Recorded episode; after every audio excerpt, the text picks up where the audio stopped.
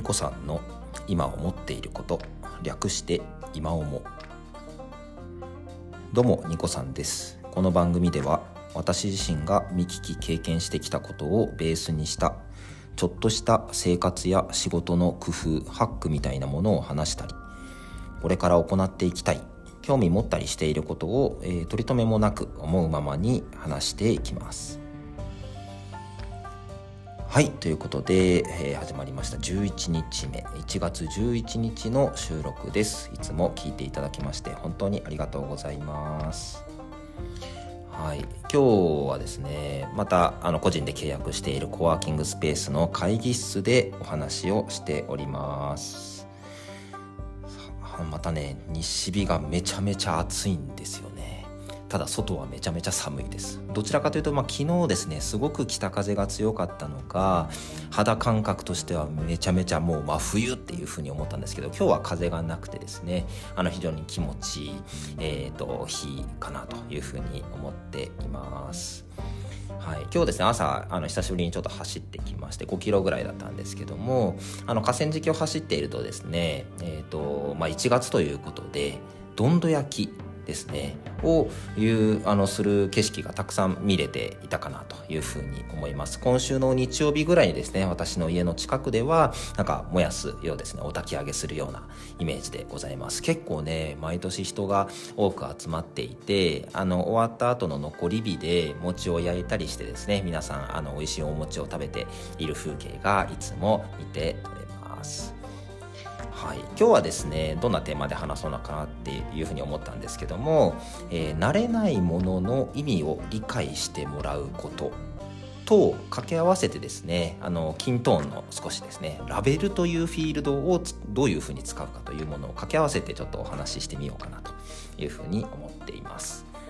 さあ皆さんですねこのまあ年が始まって、まあ、11日ぐらい経ってるわけなんですけども前のあのトークでも少しお話しした今年になってやっぱ始めたいこととかあのいうことたくさんあったんじゃないかなと思います。で始めるということはきっとその人にとってはですね初めてのものいわゆる慣れないものっていうものに相対することって非常に多いんじゃないかなというふうに思っています。そういった時に、えーと、皆さんがその新しいもの慣れないものを理解する時にあのどういう、まあ、メソッドとかあの自分でなんか工夫をされていたりしますでしょうか？私自身はですね何か今まで知っているものに置き換えるということをあの非常に頻繁にやっております。でその見聞きしたものをですね、まあ、自分でこうあこういうものなんだっていうふうに理解をしてあの自分の中でとどめるだけではなくて何かしらちょっとこういうの知ったんだけどっていうようなお話をですねあの自分以外の方にたくさんお話をします。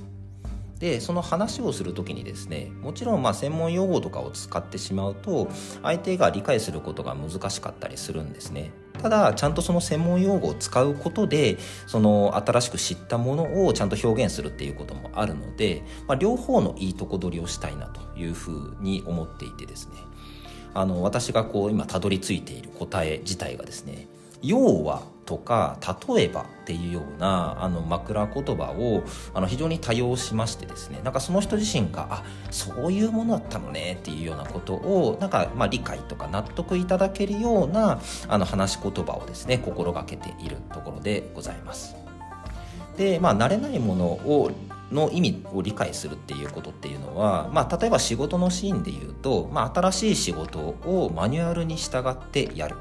でしっかりねマニュアルとか整備されていると実際に、まあ、その後の業務とかもね迷うことはないのかなというふうに思うんですがあのマニュアルちゃんとあるでしょっていうふうに思ったとしてもですね見てみるとえマニュアルがマニュアルとして機能していないとかいうことってないでしょうか？はい、私自身もですね自分で作ったマニュアルがしっかり使えないとかいうことも多々ありました。もう本当に反省しきりでございます。はいで、まあ、そこからですね先ほどちょっとまあ話し言葉として専門用語は使うけどいわゆる要はこういうこと例えばこんなことですっていうようないわゆるま概要とか他のものに例えるっていうことって非常に大切かなと思います。マニュアルとか文章とか、まあ、全てのものっていうのは聞いてもらう、えー、理解してもらうために存在するものだと思っていてあの理解できないものが残ってしまうっていうのはあまりもうサステナブルじゃないかなというふうに思っていますのでなんかそういうものを見つけたらですねあのしっかりこう分かるようにあの表現変えてあげればいいと思うんですよね。でマニュアルとかを作られた時にはあのその人が今こういうふうにしたら分かるかなっていうふうに思いを込めて作っていただいているのであのそれもねあの全然一つのあの回だと思うんですね。ただそれをいろんな人に使ってもらう時にあの機能して初めてそれはマニュアルだと思うのでどんどんどんどん改善していけばいいと思うんですよね。なのでなんかこのマニュアルもっと良くなるのにっていうふうに思った時には自ら手を動かしてですねちょっとこういうふうにしてみましたっていうようなリビジョンを付け加えてあげるっていうのがみんなでできるといいかなというふうに思っています。まあ、そこでですね仮に、まあ、今年になってキントーンをちょっとこう始めてみたいとか理解を進めてみたいっていう方のあの第一歩としてですね、まあ、たくさん均等の中ではフィールドと呼ばれるものが準備されているんですけどその中で一つラベルですねというものがございます。一体このラベル何に使うんだろうとかいうことをね思われてる方もいらっしゃると思うんですけども今日のこの慣れないものの意味を理解してもらうとか使えるマニュアルに昇華させるみたいなあのキーワードにはですねラベルはもう完全にもってこいなんですよね。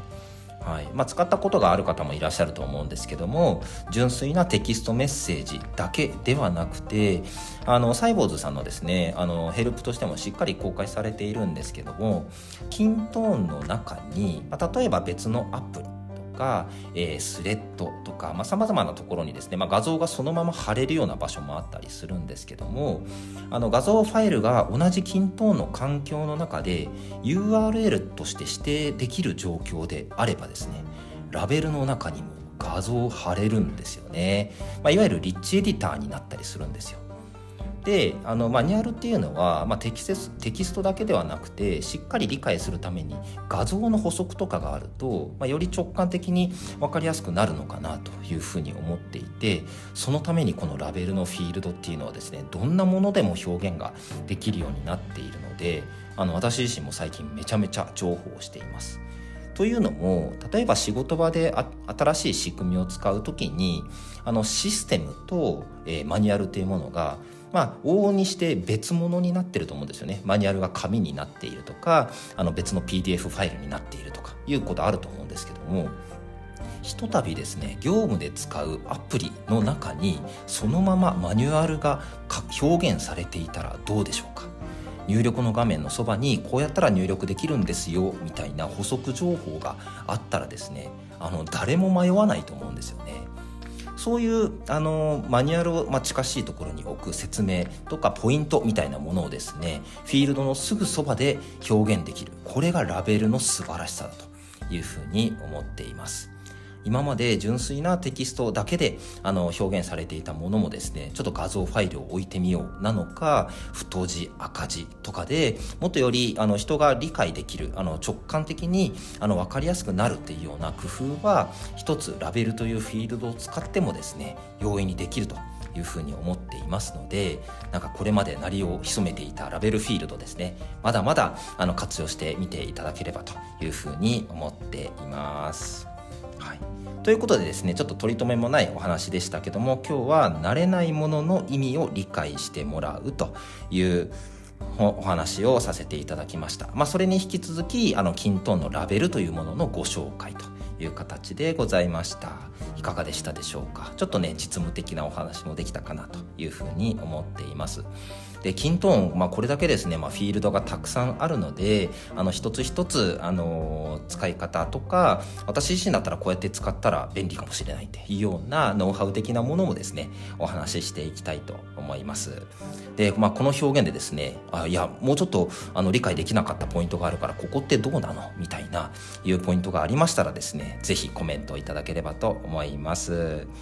個人にしても団体にしてもできるのひらめきに出会えるような働きかけをしていきますしもしこの番組をお聞きになられた方がおっと思っていただけたのであればとても嬉しいです。それではまたいずれどこかでバイバイ。